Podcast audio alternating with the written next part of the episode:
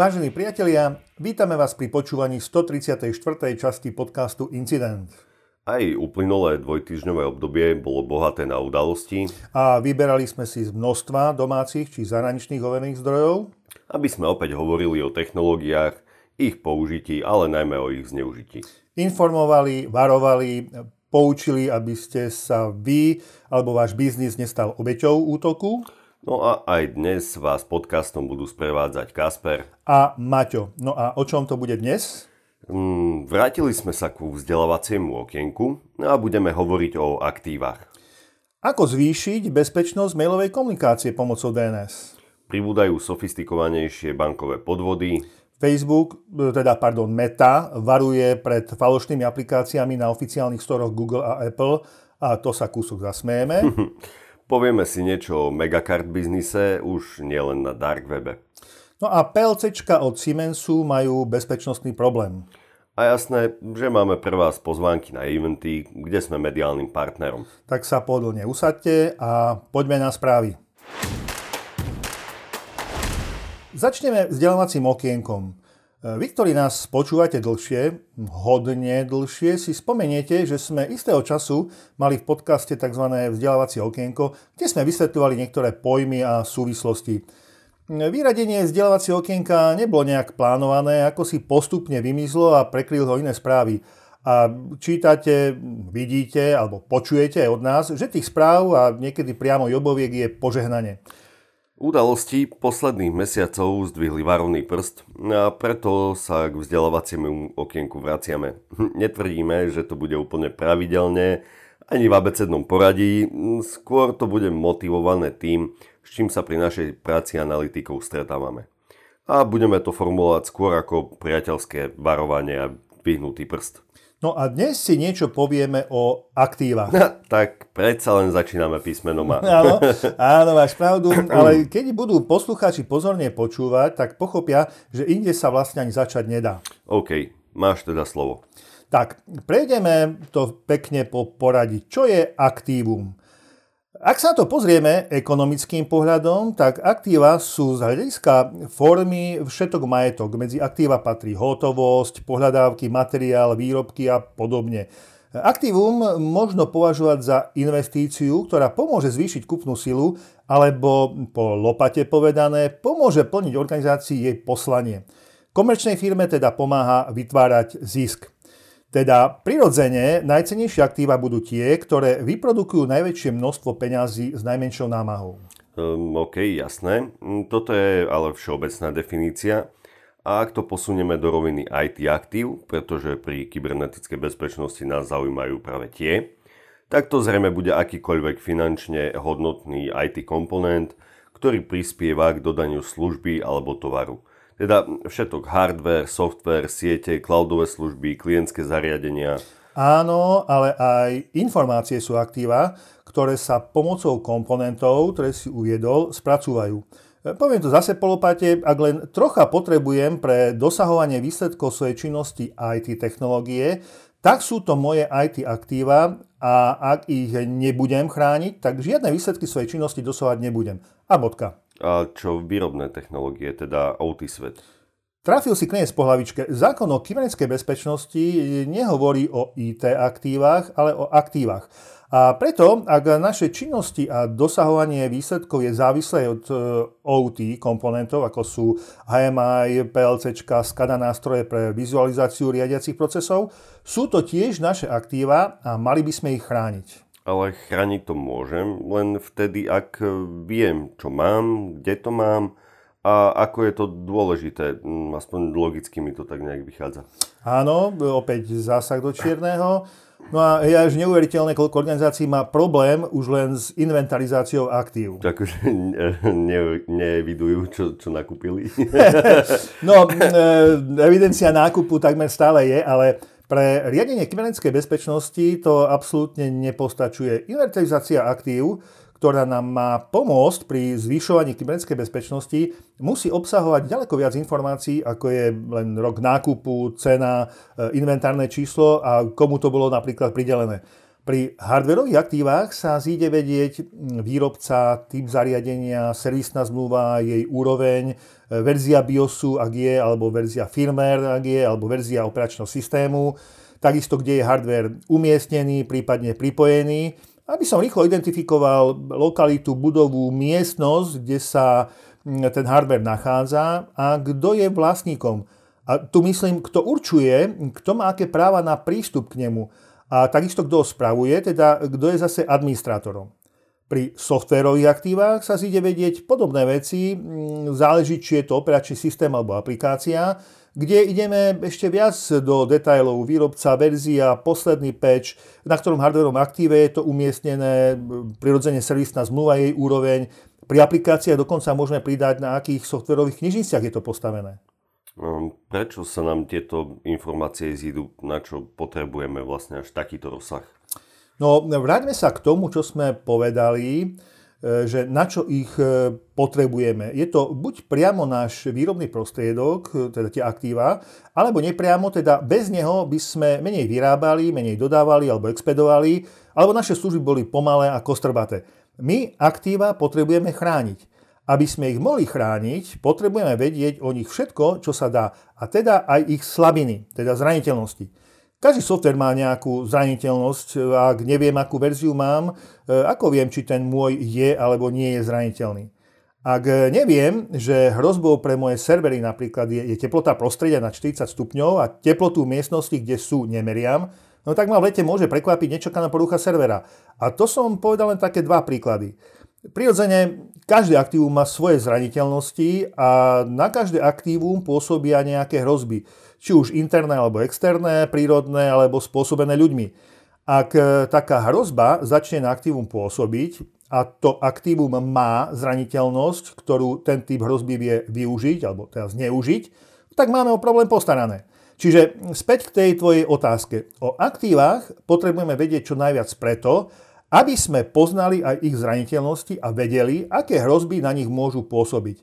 No a to sme už len krok od toho, aby sme zistili, aká je pravdepodobnosť, že daná hrozba danú zraniteľnosť naozaj zneužije a ak k tomu dôjde, aký to bude mať dopad finančný, právny alebo reputačný na tú spoločnosť. Ale to už zachádzaš do analýzy rizik, a do analýzy dopadov a vlastne do business continuity. Ak totiž viem, e, ktoré aktívum je pre mňa najcennejšie a poznám pravdepodobnosť jeho zneužitia, aj možný dopad, tak e, viem nadefinovať bezpečnostné opatrenia, technologické, organizačné, aj tie procesné, aby som to riziko minimalizoval.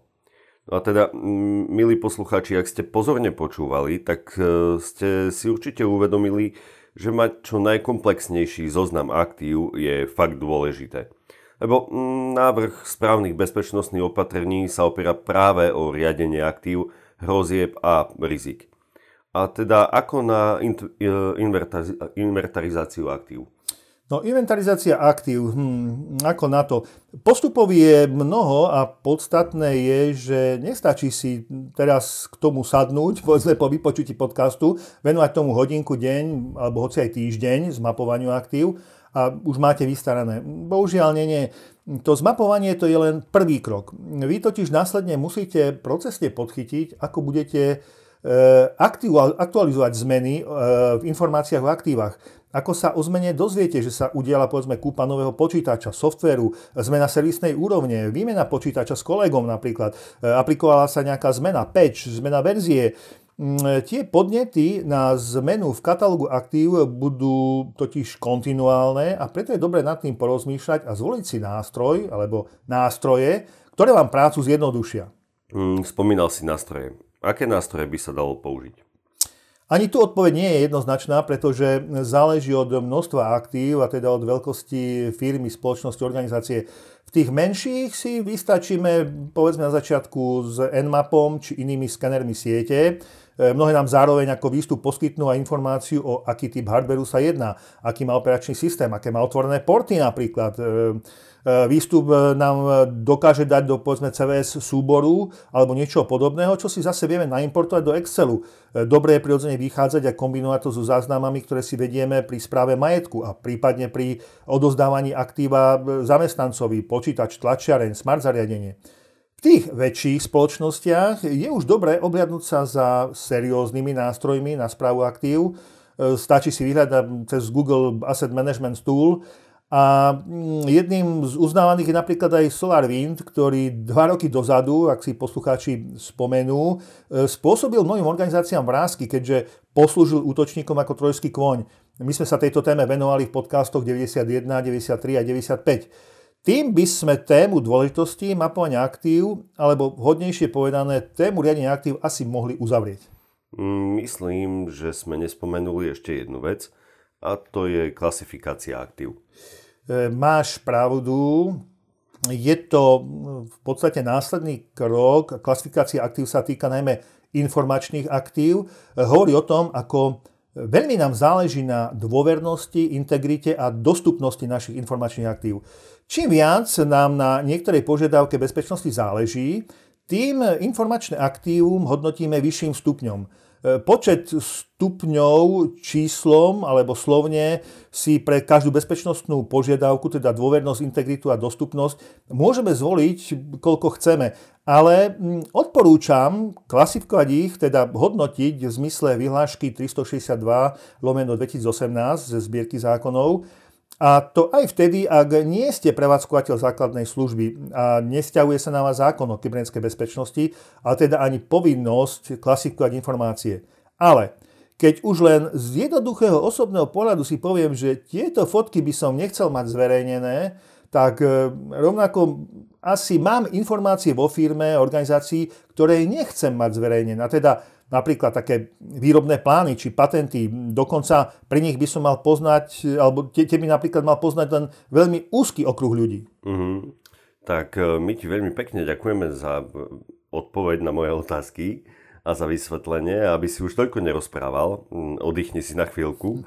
A ja doplním, že len z hľadiska dôvernosti nám vyhláška 362 definuje 4 klasifikačné stupne aktíva verejné, aktíva interné, aktíva chránené a aktíva prísne chránené.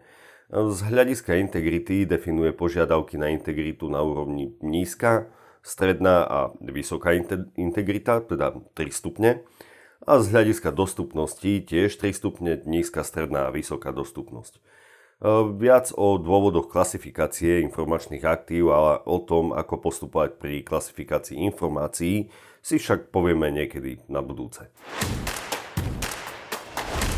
Ešte stále si môžete kúpiť prístup na videá z konferencie Hackerfest, ktorá prebehla 22.9.2022 v Prahe. Organizovala ju spoločnosť Gopas. Výborné prednášky a ukážky hackerských postupov krok za krokom.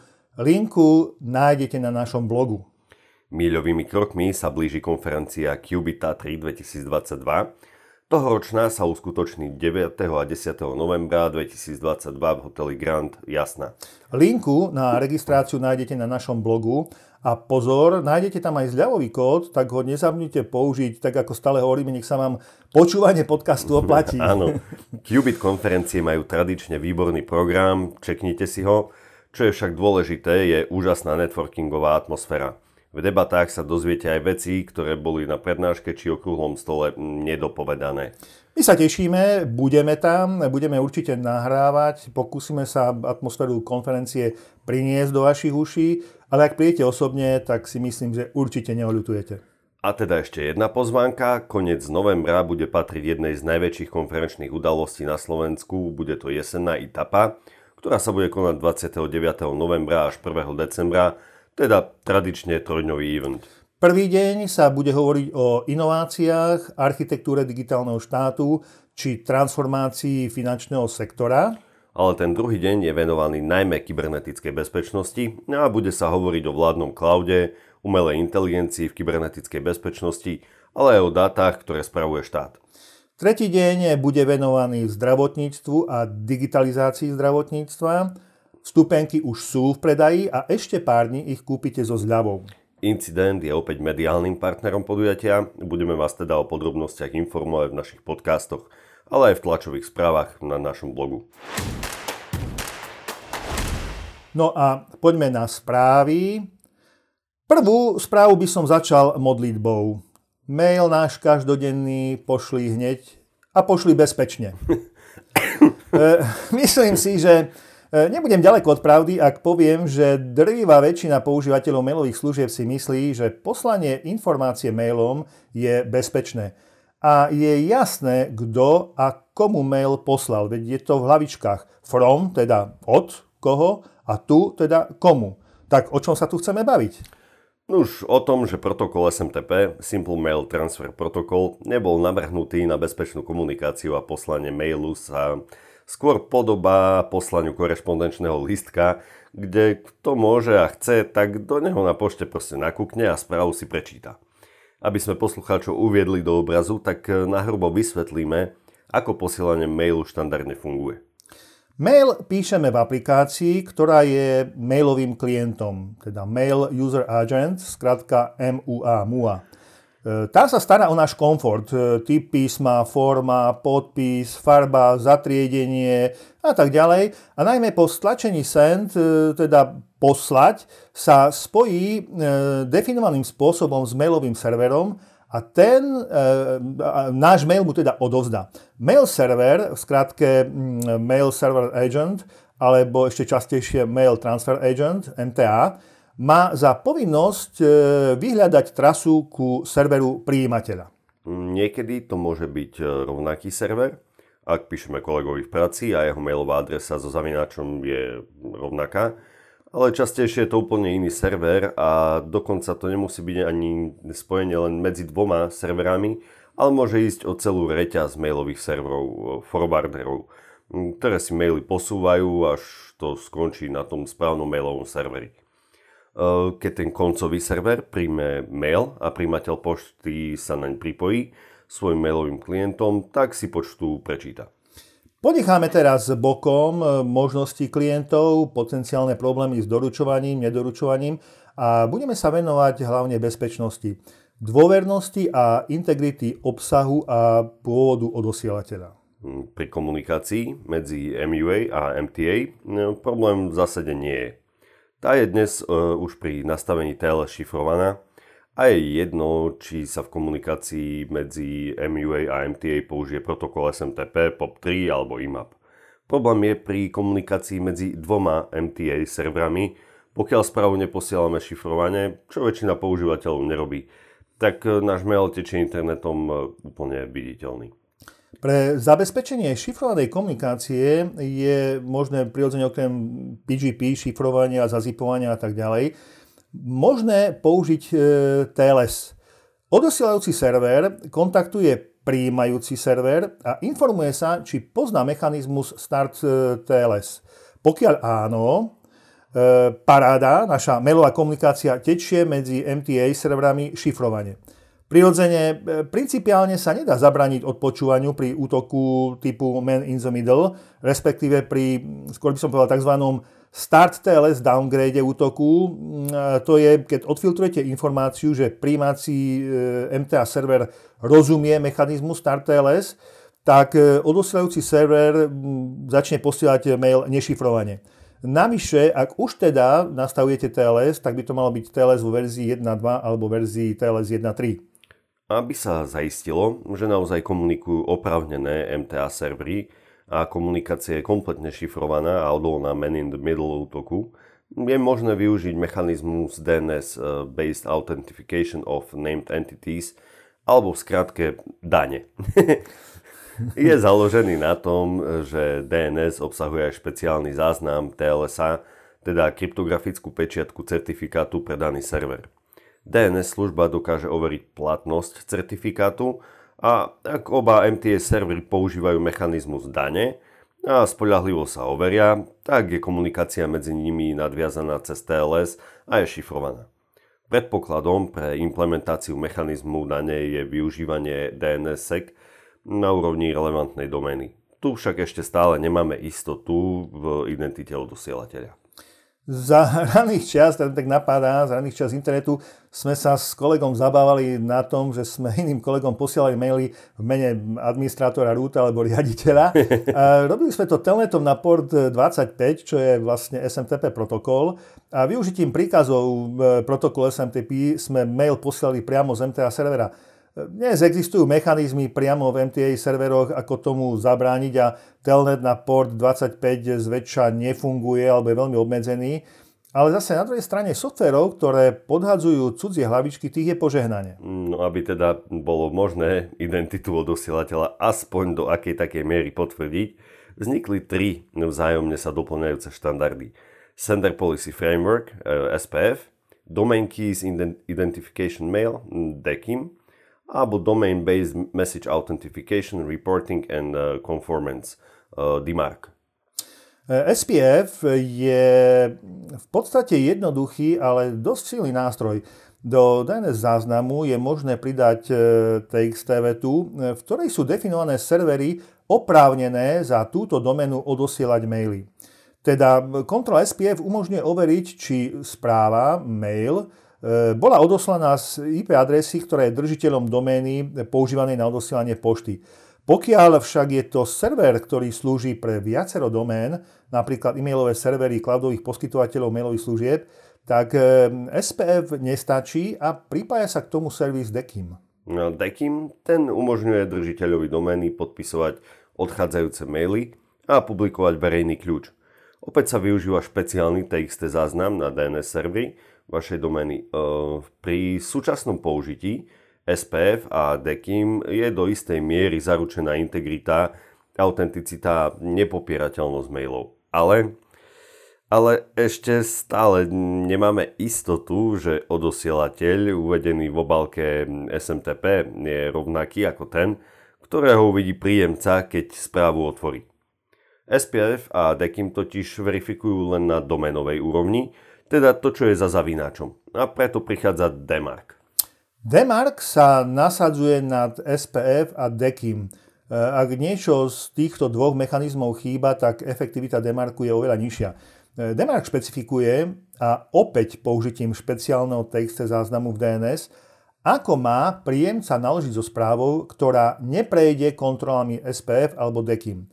Takto je možné podozrivé maily, teda tie, ktoré neprešli kontrolou SPF a DECIM, e, umiestniť, teda stále prijať, hej, ale umiestniť napríklad do karantény. E, Demark je celkom dobrý nástroj aj na získavanie informácií o prípadných, prípadných e, phishingových kampaniách cielených na danú domenu, na tú vašu domenu, ak používate teda SPF, DECIM a Demark. Dá sa využiť aj na ladenie SPF a DECIM záznamov. SPF, DECIM a Demark nie je raketová veda, E, či máte Demark e, nastavené ako, tak to si viete overiť aj e, na mm, webe mxtoolbox.com, linka bude na blogu a my odporúčame tieto mm, mechanizmy používať. Falošný bankár, falošný policajt, ale pravý podvod. Automatizácia všetkých potrebných činností je v dnešnej dobe veľkým plusom. Pekným príkladom je otvorenie si účtu v banke.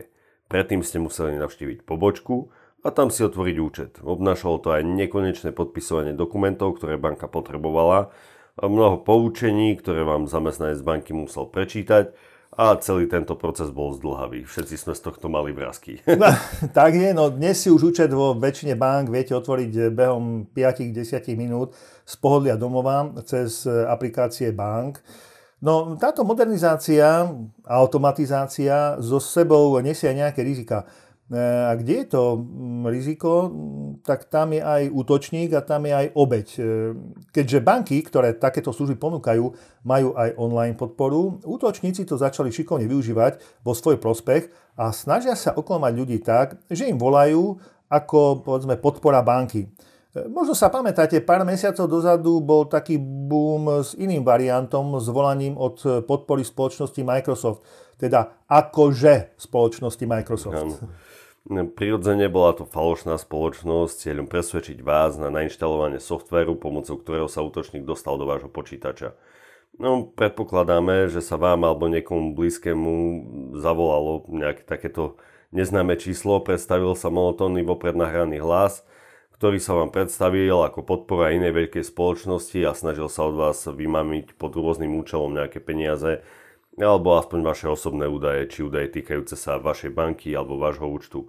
To s Microsoftom sme komentovali, stalo sa to môjmu kamarátovi a takéto telefonáty s bankovým hlasom sú na dennom poriadku. Tak, tak. No, keďže ľudia sa naučili mm, bojovať, poviem, proti takémuto jednoduchému triku, alebo lepšie povedané nenaletieť, útočníci svoje pokusy povyšli na vyšší level. Už vám nezavolá hlas nejakou lámanou angličtinou, ale peknou češtinou alebo dokonca peknou slovenčinou. Telefónne číslo, ktoré vám volá, navonok vyzerá ako číslo vašej banky. V niektorých prípadoch sa dokonca pracovník aj predstaví pod menom človeka, ktorý v tej banke reálne robí. Dokonca vám pošle zamestnanecké ID, samozrejme falošné. Ak nie ste znali a nie je vám na 100% jasné, že neznámy pracovník banky nikdy nebude chcieť po vás žiadne vaše identifikátory účtu, teda ten pravý, hej, ani žiadne identifikátory vašich bankových kariet, tak to máte pekne nahnuté. Tento typ podvodu spočíva v tom, že pracovník banky vám oznámi, že na vaše meno bol vytvorený úverový účet. Následne na to vám zavolá policia, samozrejme falošná, kde vám povedia, že majú podozrenie na úverový podvod a že vás bude kontaktovať banka, následne sa s vami zase spojí falošný bankár, ktorý vám navrhne super riešenie. No, spočíva v tom, že vám navrhne vybrať si čo najvyšší možný úver z banky, najlepšie v hotovosti, a ktorý odôvodníte napríklad kúpou nového auta. Takto vraj dosiahnete limit výšky úveru a podvodníka, tak povediac, predbehnete, čiže ten predchádzajúci akože podvod nedobehne, lebo ste vraj podvodníka predbehli a úver nezobral on, ale vy. No, výborne. No, tuto ale nekončí prirodzene, lebo to by ste stále ešte mali peniaze vy a možno aj nové auto. E, následne vám ten falošný bankár ponúkne ochranu pred ďalšími podobnými podvodmi, a to tak, že vás e, navedie do vkladového automatu na kryptomeny, aby ste si vložili vybrané peniaze a, a tie peniaze zamenili na kryptomenu a poslali na svoju kryptopeňaženku. E, teda pošlete si ich na svoj bezpečný účet. Akurát, že ten účet je účet útočníka a nie váš. Že blbosť? Že by ste určite nenaleteli. Útočníci pôsobia veľmi dôveryhodne, majú zvládnutú komunikáciu a sú to naozaj odborníci v sociálnom inžinierstve. No, neveríte? Tak, e, menšia zábavná historka, teda ako pre koho zábavná, e, z minulého víkendu na záver. Istá pani naletela podvodníkovi, ktorý tvrdil, že je astronaut, ktorý uviazol vo vesmíre a potrebuje zaplatiť poplatky za pristátie, aby sa mohol vrátiť späť na Zem. Tak mu pani poslala dokopy asi 30 tisíc eur. Ježiši Kriste. Víš čo, no ešte šťastie, ešte šťastie, že ten chudák astronaut mal vo vesmíre Wi-Fi. Však ináč by sa s pani nespojil a tam by krúžil po tej obežnej dráhe až doteraz. Až doteraz. I, i ty volá domu. Neraz sme vás v našom podcaste varovali pred aplikáciami, ktoré si na svoje mobily viete stiahnuť mimo oficiálnych storov. E, vždy sme k tomu ale dodali, že ani tie z tých oficiálnych nemusia byť úplne bezpečné. No a presne o tom bude táto správa. Spoločnosť Meta Platforms, áno tá, ktorá vlastní Facebook, Instagram a WhatsApp, v piatok zverejnila, že identifikovala viac ako 400, presne teda 402 škodlivých aplikácií pre Android a iOS, ktoré sa podľa nej zamerali na online používateľov s cieľom ukradnúť ich prihlasovacie údaje na Facebooku.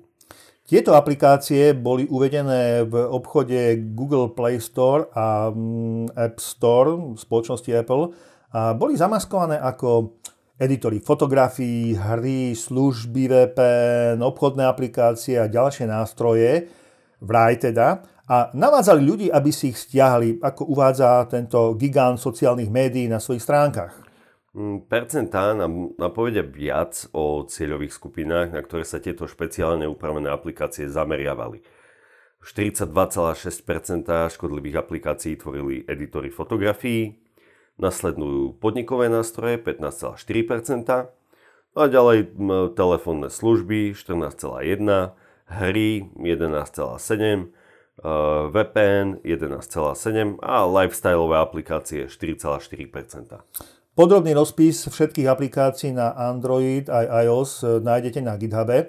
A keď si to tak prelistujete, zistíte, že napríklad väčšina aplikácií pre iOS sú nástroje na správu reklám pre spoločnosť Meta a jej cerskú spoločnosť Facebook. E, linku na to na GitHub e, uvedieme v blogu prirodzene. Ja som tam v podstate medzi nimi ani inú mm, aplikáciu ako na správu e, týchto mm, Facebookových sociálnych sietí a tak ďalej nenašiel pre Apple, takže no, No, takže okrem toho, že tí, čo stoja za vývojom apiek, skryli škodlivú povahu za súbor zdanlivo neškodných aplikácií, tak zverejnili aj falošné recenzie, špeciálne navrhnuté tak, aby kompenzovali negatívne recenzie zanechané používateľmi, ktorí si aplikácie predtým mohli stiahnuť. E, to je to isté, čo sa deje na mnohých weboch, ktoré sa vám snažia predať zaručený produkt. Ano. Aplikácie nakoniec fungovali ako prostriedok na ukradnutie prihlasovacích údajov zadaných používateľmi s obrazením výzvy Prihláste sa cez Facebook.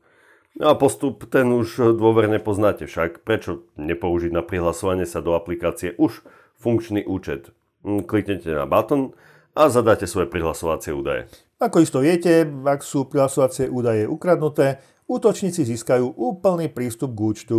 Ako vždy pri aplikáciách je nevyhnutné postupovať opatrne pred ich stiahnutím a udelením prístupu na Facebook, aby ste získali sľubované funkcie. Zahrania to kontrolu povolení, ktoré ste appke udelili na svojom zariadení, čítanie recenzií a tiež overenie pravostí vývojárov aplikácie. Je aplikácia nepoužiteľná, ak neposkytnem informácie o svojom Facebooku? Asi to bude divné, nie? E, buďte podozrievaví k aplikácii na úpravu fotografií, ktorá potrebuje vaše prihlasovacie meno a heslo na Facebooku, aby ste ho mohli používať. No áno, tak takúto aplikáciu by som asi nechcel používať. Ehm, ťažšie to je v tom prípade pre tie spomínané aplikácie na iOS, e, ktoré sú cielené na interakciu práve so sociálnymi sieťami Neraz sa tam určite naskytne príležitosť zadať aj vaše údaje o platobnej karte napríklad, aby ste získali relevantnejšie informácie alebo požadovaný dosah. Neuveriteľné. E, existuje mnoho legitímnych aplikácií, ktoré e, ponúkajú funkcie uvedené vyššie alebo ktoré vás môžu požiadať, aby ste sa prihlásili na Facebook e, bezpečným spôsobom. Kyberzločinci vedia, aké populárne sú tieto aplikácie a používajú tieto témy na oklamanie ľudí a ukradnutie ich účtov a informácií. Ak si myslíte, že ste si stiahli takúto škodlivú aplikáciu a prihlásili ste sa pomocou svojich sociálnych médií, tak si tú aplikáciu určite okamžite, okamžite vymažte. Na sociálnych sieťach si obnovte a vytvorte nové silné heslá. Nikdy nepoužívajte svoje heslo na viacerých webových stránkach. Povolte dvojfaktorové overenie, najlepšie možno trojfaktorové overenie, aby ste sa do svojho účtu e, pridali, aby ste tam pridali tú ďalšiu vrstvu zabezpečenia. Vlastne, keď sa tak počúvam, tak mi napadá, že Voľaký sme hovorili, že čím viac čiarok, tým viac Adidas. Že čím viac faktorov overenia, tým vyššia bezpečnosť. No ale určite aj nemotornosť e, procesu overovania, ale to sa k tomu niekedy dostaneme k e, passwordless, passwordless overovaniu. Eh, zapnite si upozornenia na prihlásenie, aby ste boli upozornení, ak sa niekto pokúsi získavať prístup eh, k vašemu účtu. A nezabudnite si prezrieť svoje predchádzajúce relácie, aby ste sa uistili, že len tie vaše zariadenia majú prístup k vašemu účtu. Taktiež môžete dať vedieť spoločnosti Meta prostredníctvom programu eh, Data Abuse Bounty, ak ste narazili na škodlivé aplikácie, ktoré kompromitujú meta účty. No a ešte taká zaujímavosť na záver tejto správy. Aktuálne podal WhatsApp vlastne spoločnosťou Meta žalobu proti trom spoločnosťam zo sídle v Číne a na Tajmane za údajné zavádzanie viac ako milióna používateľov, aby títo kompromitovali svoje vlastné účty distribúciou tých falošných verzií aplikácie na odosielanie správ. Nie je žiadne tajomstvo, že na dark webe natrafíte na záležitosti, ktoré vám zaručene dvihnú a vyprázdnia žalúdok. E, táto správa je skôr o tom, čo vám vyprázdni účet. No, poďme troška do názvoslovia. E, carding. tak to je obchodovanie a používanie kreditných kariet ukradnutých rôznym spôsobom. Rôznym spôsobom. No, staršie spôsoby boli také reálne krádeže kreditnej karty alebo vyťažovanie informácií z mailov, prehľadávanie povedzme papierových odpadkov pri bankách, tzv. trashing, či pokus o generovanie sekvencií čísiel kariet a test tých čísiel kariet distribuovaným útokom E, teda na otestovanie generálnych čísel kariet vo viacerých e-shopoch naraz. E, dnes sú to rôzne skimery v bankomatoch, na pumpách, v taxíkoch, to sú také tie spolupracujúce osoby, alebo skimming na stránke elektronického obchodu, prípadne cez sociálne inžinierstvo. Často sklonovaným slovom na darknete alebo na dark trhu je megacard. Keď neviete, čo je megacard, ide o masívny útok na platobné karty. E, odporúčam si pozrieť linku na Blipping Computer, linka bude uvedená na našom blogu. E, týchto megakart akcií je viac ako dosť. E, ako je zvykom, tak dobré promo predáva produkt, a tak trh s ukradnutými kartami s názvom Biden Cash, ktorý bol spustený v júni 2022, urobil ale super propagačný krok a uvoľnil niekoľko tisíc kariet na dark webe. Ja myslím, že ten super propagačný krok bol už len samotný názov toho trhu, Biden, Biden cash. cash. Áno. Trhu sa teraz rozhodli propagovať stránku s oveľa masívnejším výpisom, e, rovnakým spôsobom, ako to urobila podobná platforma s názvom All Words Cards v auguste 2021 prevádzkovateľia zverejnili výpis z kreditných kariet e, na nových adresách URL, ktoré Biden Cash spustil koncom minulého mesiaca v reakcii na útoky DDoS. E, takže by to mohlo byť ďalší spôsob ich marketingu, ako propagovať nové domeny tohto ich obchodu. Aby si podvodníci zabezpečili ešte väčší dosah, distribujú zbierku aj prostredníctvom domény na Clearnete. A to je to, čo sme povedali, že už sa neobchoduje len na dark webe. Áno. a na iných forách pre hacking a kreditné karty. Voľne dostupný súbor obsahuje zmes čerstvých kariet, fresh cards, ktorých platnosť vyprší medzi rokmi 2023 až 2026 z celého sveta. Aj keď sa zdá, že väčšina záznamov pochádza zo Spojených štátov.